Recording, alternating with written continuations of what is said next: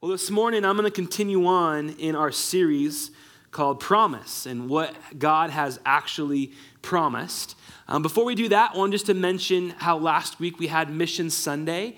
And if you were here, you got to hear from essentially a panel of all the missionaries that we support, um, that you support um, as a church body, and just hear what God is doing in and throughout their ministries. If you were not here, um, we have that service recorded, so you can go on our website and view that or listen to that, um, just to hear some updates about our missionaries and just hear what God is doing through them.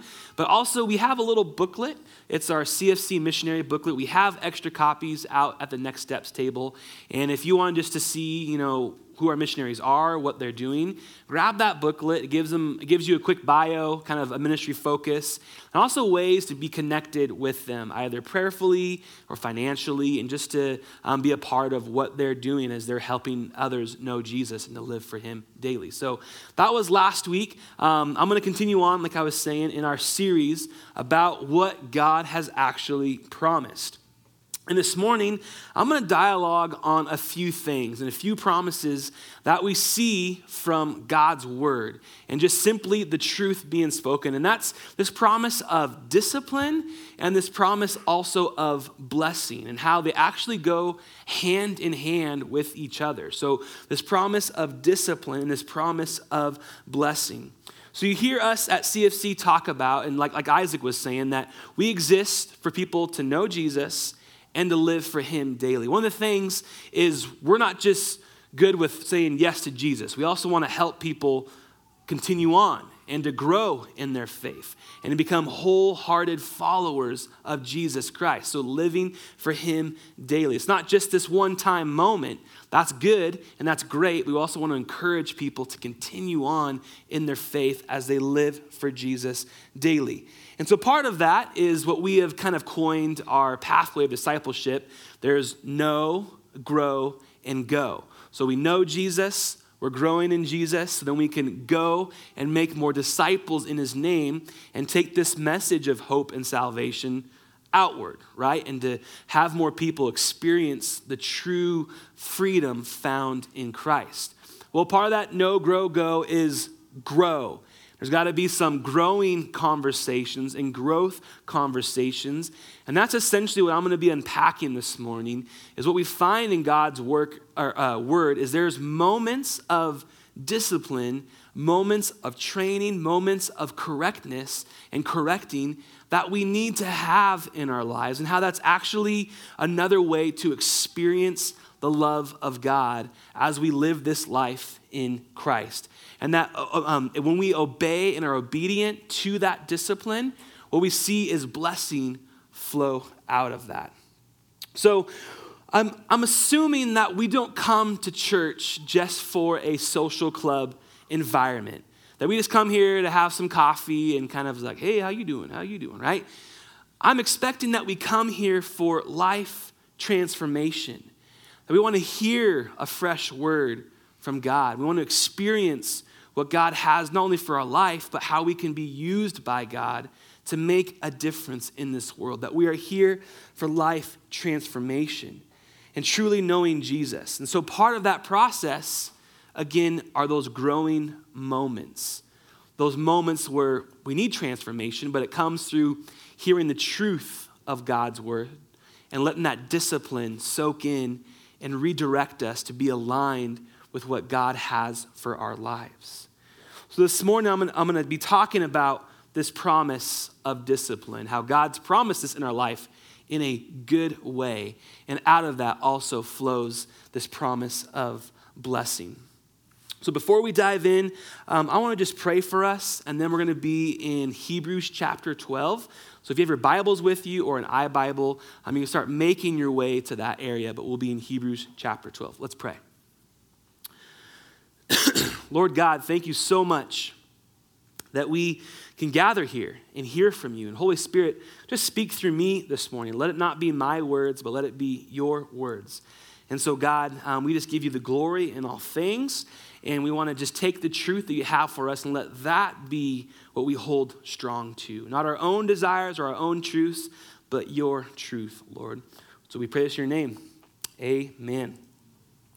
So Hebrews, the book of Hebrews, um, a little background, just the context of this book. We don't actually know the author of this book. What we do know is he was very well respected. He was kind of like in this circle, so to speak, of the leaders of the early church. He mentions a few um, of the big time leaders like, like Timothy by name, and just mentions how he's in relationship with him and knows him. And also this letter was passed around to the early churches quite frequently. So people were reading from it, were being taught from it, and so we know it has validity, and we know that there is truth within what was written. We just don't know who wrote it. They just didn't sign their name, essentially, at the end of the letter. But we know it is something to hold true to, and what we also know is a lot of the direction in this letter is towards these early former Jews, now Christ followers um, within the early church, where they, yes, love Jesus, believe in Jesus, but they were slowly slipping back into their old kind of traditions, their old histories of being a Jewish follower. And so this author says, hey, reminder, like Christ is supreme. Christ came and fulfilled the law, and that's all we need. We don't have to do all these other things to earn salvation. Like Christ has done that for you. And so a lot of it is the author uses the history and the great traditions of the Jewish faith, but uses that as a platform to just showcase it's all about Jesus. It all leads up to Jesus. So in chapter eleven, right before where we're going to read, um, the author mentions this great hall of fame of faith. So big time, like Old Testament characters that showed great, great faith, but actually never saw their promise, whatever God promised to them, come to fruition in their lifetime.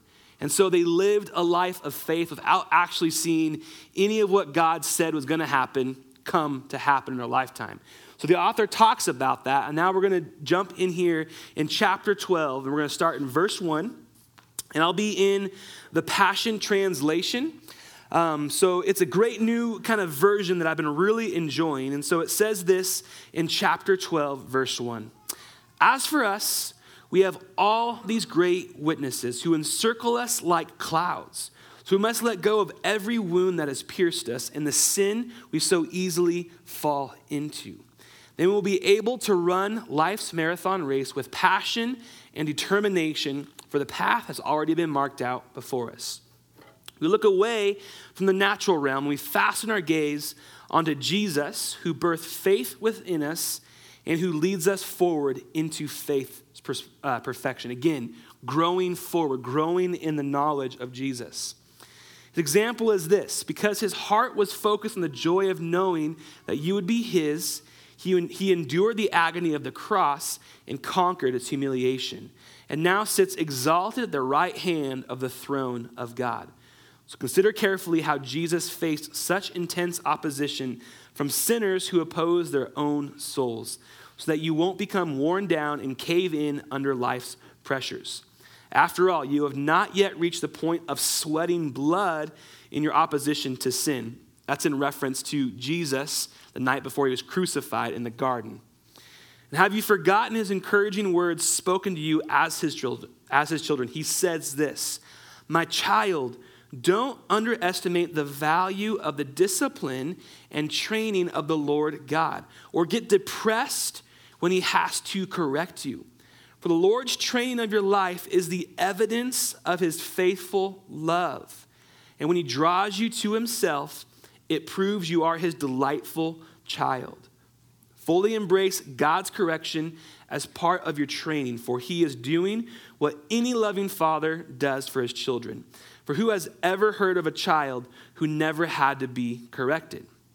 We all should welcome God's discipline as the validation of authentic sonship. For if we have never once endured his correction, it only proves we are strangers and not sons." So the first point I want us to get from this section of scripture is this, is evidence of God's love in our life includes his discipline. This is a promise that we see from the word of God, that if we're living a life for Jesus and with Jesus, we're going to have moments of discipline, moments of correction, moments where our lives just don't quite line up with what God has intended through his word. But that's a good thing. That's a good promise. What it says here is it's evidence. It's evidence of his faithful love, but it also brings validation to the relationship that we have with God. See, it's it's not a building of a wall between us and God, those moments of discipline. And it's not like, oh my gosh, like, pff, get out of here. Like, can't believe you did that. Like, come back in an hour when you have your mind figured out. No, God draws you into him and has those conversations intimately and intently to show his love, but also to show his intention for our lives moving forward, that we would grow and move forward in our faith. Not stay the same or go backwards, that we would be growing forwards. Now, something that I do want to acknowledge right now in this section is it talks a lot about this relationship, father, son, and discipline. And I want to say this, is there are some of us who have experienced a very, very horrible, poor form of discipline, or a very poor form of a parental relationship, or father relationship, where there maybe was abuse, whether it be physically, sexually, or emotionally. And know this, that was not your fault at all. That was not your fault. And that person did not display what we see modeled here, and that is a loving, loving form of discipline. An agape love, an unconditional love towards the children. And so there wasn't grace or mercy or patience or forgiveness in maybe what you had experienced, which was far from what God has intended. See, God is full of grace, full of truth, full of mercy, full of forgiveness. And that's what we're seeing here, is that type of discipline being modeled and being displayed. So we're talking about a loving God filled with grace that wants to draw us closer to him through this process of discipleship, but in that, through this process and, and promise of discipline, where we are corrected or we are trained back into what God's heart is for our lives. See, God promises that as we live a life that is focused on him, we're gonna have moments of correction, and that's actually a good thing. That again validates our relationship with our Heavenly Father. That shows like he actually thinks good about us because he wants the best for us. He's actually a part of our life. It would be like if we had a coach, a boss, or a doctor who never gave you any feedback. You'd be like, do you even care? Like, hello, like we're doing this and you don't even show up to practice. You don't even do this, you don't even that. Like we would begin to wonder if they even really cared about this relationship. You go to a doctor's office and you show up and they just look at you. You're like, am I okay? Like, what's going on, right? We want some feedback. We want something that shows that there's validation within that relationship. Now, that being said, a lot of times our culture struggles with the feedback that we receive, not only from God, but from others who are godly people, with the word of God being their source. Is what we see is there's a hardship and there's this cultural context where we don't want to be offended. We want everyone to be happy, everyone to win, no one to get offended. And I feel like this has slowly soaked even into our church culture nowadays, where it's easy to always point the blame somewhere, to have a scapegoat, to give a reason, to be like, well, it's because of this, because of that. That's why I did this, and because of this. We always are able to stop or step out of the spotlight of that truth and kind of shift the blame somewhere. What we see here, though, is God says, let's bring it back into who you are, and let's be okay with that, because I love you and I want the best for you, and I want you to continue to be on this path of being made holy. And the Bible calls that sanctification, which is this ongoing process that we are being made holy. We are being sanctified. We are continually being set apart from the world, and we are shown that we are righteous in Christ. So when it comes to our actions, our thoughts, our words, our hard hearts towards others, or our desires and temptations that we fall into, we have to be okay as Christ's followers to submit to the truth that God has in his word for all of us. And we need to be okay and know that this is actually another way to experience God's love. We we love God's love, right? We sing about it. We go on the beaches and draw God is love, like on the, you know, like that's something, right? But when it comes to being disciplined and being corrected, we, oh, that's not God's love. Like, this is who I am. No, that's another way that God is showing his love for his people, is bringing them back into his truth, bringing them back into how he has given purpose and design in our lives. And that's how God shows his love continually in those times. You see, again, in our culture, we have these moments where it's kind of about us and, well, I'm gonna do me, like, you do you, boo. That's kind of what we say. And like, it's all right, like, whatever. Now, here's something that pastors have said, and I've really taken to um, in the last years, is, is, is they say this, you know, God loves us just as we are. He does. He loves us just as we are, that agape love. But God loves us too, uh, too much for us to stay the same. See, in this process of discipline, it's him showing his love towards us. It's him drawing us closer to his heart and showing us, hey, you might have your way, but it's it's a sinful way. Come back to this way. This is my heart and my purpose in your life. And that's where we need to step. And it's in those moments that we experience the grace of God, the forgiveness of God, which is the love of God. So when we say yes to Jesus, those holy moments where we profess our faith to Jesus, it doesn't just end there. That's just the beginning. That's just the start of this process of allowing God to continually refine who we are through his word, and allowing the Holy Spirit to use the word of God to reveal the truth in our life in the areas that still need to be sanctified and still need to be realigned with what God is. We're going to jump back into Hebrews chapter twelve.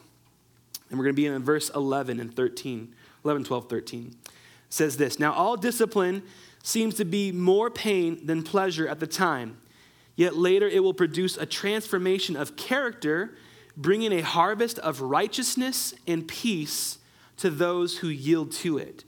So be made strong even in your weakness by lifting up your tired hands in prayer and worship. And strengthen your weak knees, for as you keep walking forward, so keep trusting and keep leaning on God's ways, on God's paths, all your stumbling ways will be divinely healed. And our second thing I want to get for us this morning is this. The sting of discipline is temporary, while the obedient blessing of transformation is eternal. So it, it hurts. It hurts when you're called out. And there's things in your life that don't align with God. That hurts because you might have to say no to some things that have been a part of your life for a long time. But it's just temporary, because the obedient blessing, the peace and the strength that we see from the Lord and the transformation is eternal. It reminds me of when I was a second grader. Um, was doing yard work with my family and got some blisters on my hands. And then that week on recess was on the good old monkey bars. And when I swung off, like my blisters like popped open and, you know, they're all open. I'm like, ah, and they sting, right? And they hurt. I fall and there's like dirt and just junk in there and stuff. And it's like, ah, so you go to like the lunch aid or the recess aid. And I'm like, hey, my hands, like they hurt, they're bleeding. Like I need help. She was like, go to the nurse. So you go to the nurse's office, and um, so I, you know, tell her, like, hey, my hand. She's like, all right, we got to clean it out. So what does that mean? Well, it means this little puppy comes out, right? The green soap. I can still smell it right now in my nostrils, just that, that cleansing smell, right? And so you have to wash your hands, and it stings, right? You can almost hear it, like, just taking all of the bad stuff away, and it's like, ah. But it's temporary, right? Just one of those, just for a moment, because then you clean it off, you put some Band-Aids on it, and you're good to go. But it's necessary because the sting means it's working. It's cleaning out the infection or the dirt and the grime. But it's also going to be promoting you on this path forward of healing with whatever your wound is, right? Well, the same is for our own life. When our life, that in the areas that might be directed by our flesh or our own personal agenda, when those things get kind of realigned back to God's word, it can hurt. And sometimes it can hurt more than others. It might mean new relationships, saying no to friends or dropping some friends. It might mean a new lifestyle, new habits, saying no to addictions or whatever it might be, things that have just been ingrained to who you are as a person. And that can be hurtful, and that can be hard, but it's temporary. It's temporary. The sting is temporary because the obedience and, the, and what flows out of that is the blessing and the life transformation, and that is eternal. So if I was a second grader and didn't get my hands cleaned with that soap, I wouldn't have died, but my hands wouldn't have been on this process of being healed, right? If I would have got all infected and ooey and gooey and go out and play wall ball and be like, you know, just like, oh, sorry, my infected hands got all over the wall ball. My friends would be like, get out of here, dude. Like, you are disgusting, right? And so we probably would not die if we don't get all the areas in our life realigned, but we wouldn't be on this process of being divinely healed from the inside out and allowing all those areas of our life that are still not in line with God to be on this process of healing. And then what we're going to start to talk through is then the obedience from that and the blessing that flows out of that. Even just recently, yesterday, was help was building a fence in our backyard um, around our little pool area to make sure our kid doesn't fall in the pool, which is all good. And the instructions that it came with were not instructions. They just weren't. I was like, how does this even work? There were some moments of frustration. And for me, when stress comes in and frustration, I turn into a jerk. Like, I just straight up do. Like, nice Cooper ain't no nice no more. Like, and so I'm trying to figure out stuff, and my kid's in all the stuff, and my wife, and it's just like, ah, like, everybody just calm down. And they're like, we are calm. Like, you're not calm down, right? It's like, ugh. And I was just kind of like, whatever. And we got the thing done. I was taking a shower, and like, I was like, I was a jerk. And the Lord was like, kind of like, yeah, you were a jerk. And I was like, yeah. And I was just reminded in that moment of Ephesians five, just like how to serve and submit to my family, just to be like that leader of our household. And I was like, I did not show a good model of being a godly leader in those moments at all. I just did not. So during dinner, I was kind of like, babe, to my wife, like, sorry, I was I was a jerk. And she was like, eh, kind of like, yeah, but like not saying yeah. She was like, eh. And I was like, you know, can you, can you forgive me? And she was like, of course. And I'm like, thanks, because I always want to be, you know, better in those moments, um, but I still have that junk that's in there, that pride that's in there, that just comes out. And, and so I just need to continue to work on that and just give that over to the Lord, right? And so it still happens, and it should still happen, because we're never not done on this process of sanctification, on this process of allowing the Lord's discipline to call out the junk in our life and to realign that back under God's truth, so that then in the obedience there would be blessing of peace and all those things that flow out of that. And I think in our current church culture of not wanting to be held accountable or not wanting to be offensive, we've allowed a lot of wounds, a lot of things that are still infected that are not on this path of healing. Whether it be relationships, maybe you've said things or things have been said to you, you've held on to those things. You say, I'm not going to go ask for forgiveness, or I'm not going to go forgive that person. Like, they wronged me too many times. Or there's consequences within your life from decisions you have made or actions you have done that have been time and time and time again. And you're like, God's the meanest person ever. I can't believe, like, I'm doing this and doing this. I haven't gotten that promotion. I haven't done this. And you start just blame, blame, blame, blame, blame. Well, maybe there's some stuff in your heart that still needs to be worked on, that the Lord needs to just bring out and discipline and correct and allow the temporary sting to occur so you can be on this process of divinely being healed. Or else we're just tired because we haven't heard from God. We haven't experienced his love. We just feel dry. Well, maybe there's a moment where you just need to just let the truth sink in from the word of God. Let the Holy Spirit speak to you in a loving way and point out some things.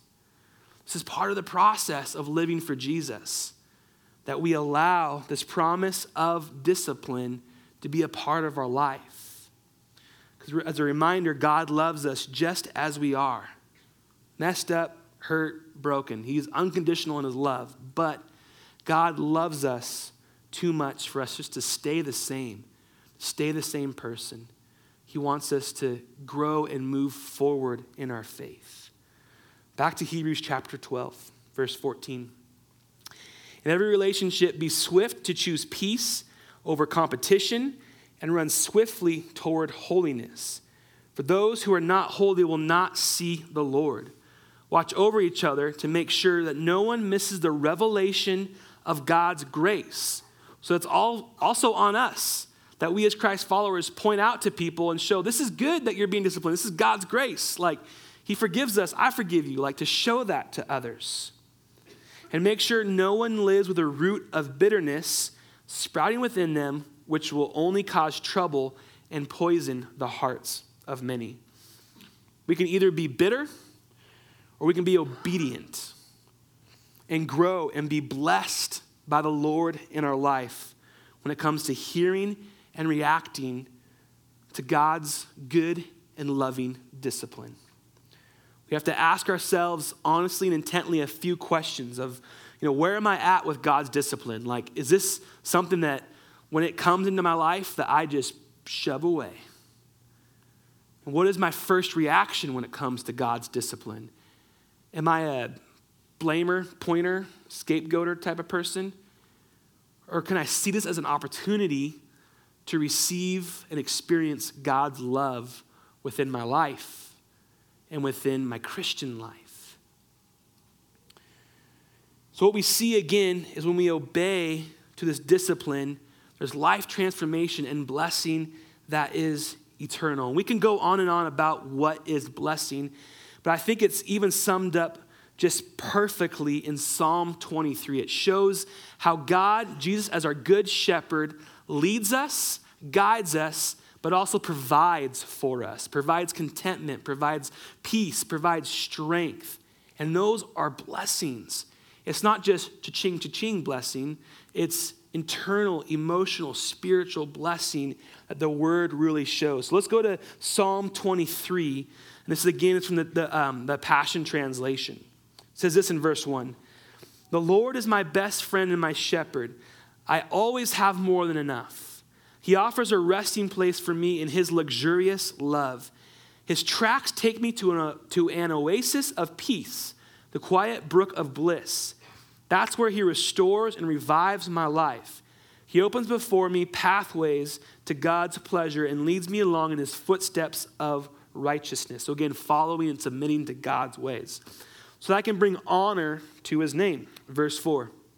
Lord, even when your path takes me through the valley of deepest darkness, fear will never conquer me, for you already have.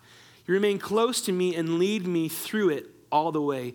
Your authority or your discipline or your rightness is my strength and my peace. The comfort of your love takes away my fear. So even the comfort of your discipline, of your guiding, takes away my fear. I'll never be lonely, for you are near.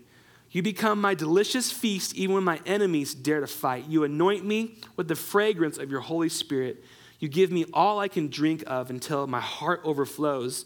So why would I fear the future? I think a lot of us can probably relate fearing for the future.